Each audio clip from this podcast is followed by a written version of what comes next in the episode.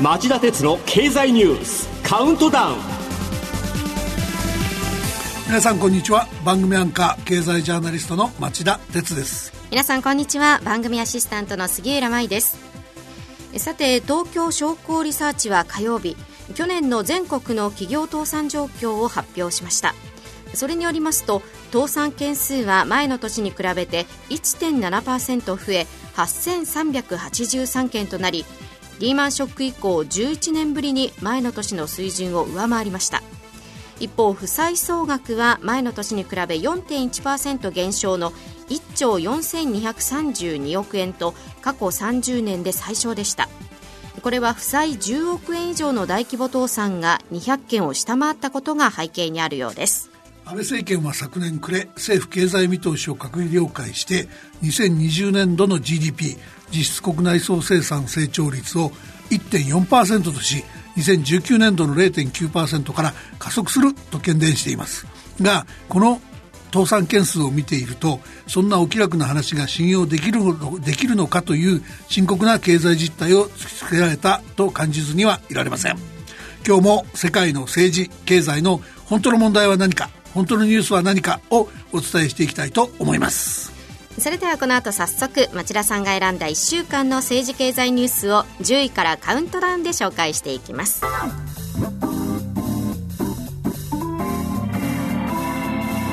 町田鉄の経済ニュースカウントダウンはい、えー、まずは今週10位のニュースですアメリカのカジノ大手 MGM が主力の2つのホテルを現金化。大阪への進出資金に充当も。アメリカのカジノ大手 MGM リゾーツインターナショナルは火曜、ラスベガスの主力ホテル MGM グランドとマンダレーベイを系列会社の合弁ファンドに売却して現金化すると発表しました。MGM は別のラスベガスのホテル2つも現金化しており総額で最大82億ドルおよそ8800億円の資金を確保この資金をすでに参入方針を発表している大阪市での IR カジノを含む統合型リゾート施設参入に充てる可能性も表明しました。MGM リゾーツはラスベガスサンズなどと並ぶアメリカの三大カジノグループの一角。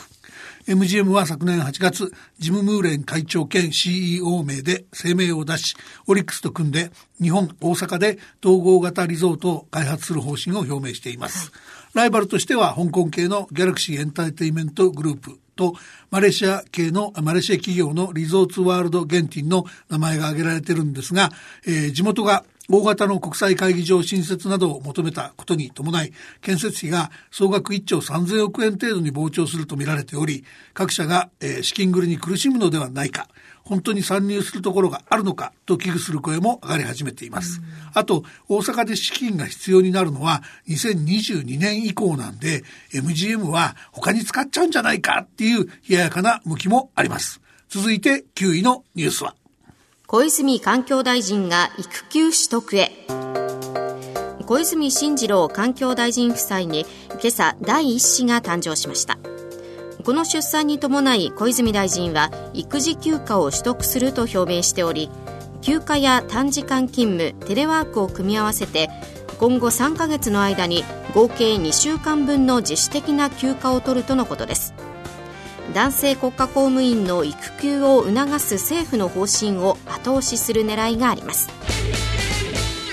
政府は少子化対策につなげるため2020年度から男性の国家公務員に1ヶ月以上の育休取得を促す制度をスタートさせます。小泉大臣はあえてこの時期に自主的な育児休暇を取ることで社会の空気を変えたいと自ら率先する考えを強調していたものです。では8位のニュースは。ボーイング去年の商用機納入数が半減。737MAX の2度の墜落事故のダメージの深刻さが浮き彫りに。アメリカのボーイングは火曜。去年の商用機の納入が一昨年に比べ53%減少の380機になったと発表しました。ボーイングは当初去年の納入計画を900機前後としていましたが商用機の7割を占めていた 737MAX が去年3月に2度の墜落事故を起こしたことで出荷を停止し4月以降の納入ペースが大きく低下していました。一方ヨーロッパのエアバスは去年8%増加の863機を納入し8年ぶりに首位となりました。えー、ボーイングの信頼回復は茨の道ですね、うん、ボーイングでは月曜日ゼネラルエレクトリック出身のデイビッド・カルホーン氏が新 CEO 最高経営責任者に就任したんですが、えー、その直前に2度の墜落事故を起こした小型機 737MAX の開発に関わっていた従業員が FAA アメリカ連邦航空航空局を去るなどと揶揄する社内メールを過去に送っていたことや 737MAX の墜落があったインドネシアのライオン航空が 737MAX の導入の際に操縦士へのシミュレーター訓練導入を働きかけたのに対してボーイング従業員が社内でライオン航空を大バカなどと見下すメッセージをやり取りしていたことが、えー、次々と明らかになっているからなんです。で一方今年はアメリカ大統領選挙の年です。はい、アメリカの主力産業の一つである航空宇宙産業の優であるボーイングが自滅し、ライバルのエアバスに8年ぶりに首位の座を明け渡したことが、またまたトランプ大統領を刺激しないか。アメリカとヨーロッパの貿易戦争に拍車をかけることにならないか、注意深く今後の展開をモニターしていく必要がありそうです。7位のニュースはこれです。Google が個人情報保護を優先して、ネット利用者の閲覧データ提供を取りやめ、Google は火曜個人ユーザーのネット閲覧履歴データがネット閲覧履歴データの外部提供を2022年までに取りやめると公表しましたこれは個人データ乱用への懸念が高まり各国が規制を強めていることが背景にあります Google が今回示したのはネット閲覧ソフト Chrome を通じたデータの取り扱いの変更です。現在は個人ユーザーがネットを利用すると、どのサイトを訪れたかなどを記録したクッキーと呼ばれる閲覧履歴のデータが外部のネット広告企業などに無料で、えー、渡される仕組みになっています。はいで、えー、クッキーは主に個人ユーザーの興味や関心の分析に使われ、個人の趣味思考に合わせて絞り込むターゲッティング広告の精度を上げてるんです。ただ、企業の間で情報が拡散してしまう恐れや、病歴や政治信条など知られたくない情報まで割り出されてしまうリスクが問題になっており、えー、ヨーロッパ連合を皮切りに各国がクックッキー規制に乗り出していました。では、第6位のニュースはアメリカでイラン司令官殺害の根拠揺らぐ。イランではウクライナ機撃墜事件で反政府デモ拡大。アメリカのエスパー国防長官は日曜、トランプ大統領が殺害を正当化する根拠に挙げたソレイマニ司令官による4つのアメリカ大使館攻撃計画の存在について決定的な情報は見ていないと否定これによりアメリカ軍によるイラン司令官殺害の根拠が揺らいでいます一方イランではイラン革命防衛隊がウクライナ国際航空の旅客機を撃墜したことに抗議する市民らのデモがテヘランなどの各地で起こりこれまでにおよそ30人を拘束したとイラン司法府が火曜明らかにしました。今週この問題で指摘しとかなきゃいけないのは、アメリカ、イラン、その中東の緊張を高めている両方がお互い暴走行為が露呈しているってことですよね。で、そうした中でイギリスのジョンソン首相は火曜日のテレビインタビューで、イラン核合意をトランプディール、まあトランプさんの取引と置き換えるような協力をしようと発言し、現行の核合意の代わりにイランとの新たな取り決めに向けたアメリカ主導の協議の実現を後押しする考えをにじませました。また同じ火曜日、えー、まあ、日本時間は水曜日なんですけど、えー、茂木外務大臣とポンペオ国務長官、河野防衛大臣とエスパー国務長官がそれぞれ会談。いずれも緊迫する中東情勢に対し、事態のさらなるエスカレーションは回避すべきだとの認識で一致しました。で、ポンペは、ポンペオ国務長官は安倍総理の中東歴訪やイランへの働きかけなど、日本の外交努力を評価する考えを示した。エスパー国防長官は自衛隊の中東派遣を歓迎すると表明しています。では5位のニュースは？EU 脱化石燃料へ一歩前進。EU ヨーロッパ連合のヨーロッパ委員会は火曜域内の温暖化ガスの排出を2050年に実質ゼロにする目標実現のため今後10年で官民合わせて少なくとも1兆ユーロおよそ122兆円を投じる計画を公表しました。石炭依存度の高い東ヨーロッパ諸国に対し再生可能エネルギーへの転換などを促すのが目的で技術革新などを通じ新たな成長戦略とする構えです。EU ではスウェーデンやフィンランドが電力に占める再生可能再生エネルギーの比率がすでに4割を超える一方ポーランドは8割を石炭に依存するなど東ヨーロッパ諸国を中心に化石燃料への依存度が高い国が残っています。それでは4位のニュースは。総務省4月からの NHK のネット同時配信を認可。総務省の認可を受けて NHK は水曜テレビ番組のインターネットでの同時配信を4月からスタートすると発表しました。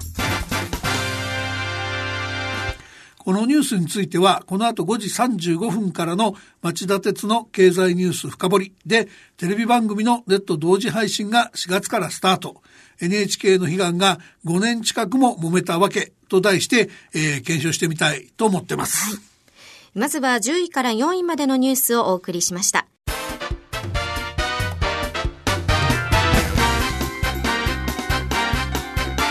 町田哲郎経済ニュースカウントダウン。はい、えー、では3位のニュースはこれです。台湾総統に蔡氏が再選。香港問題が追い風で過去最多得票に台湾の総統選挙が先週土曜日に投開票され対中強硬路線派の与党民主進歩党の蔡英文総統が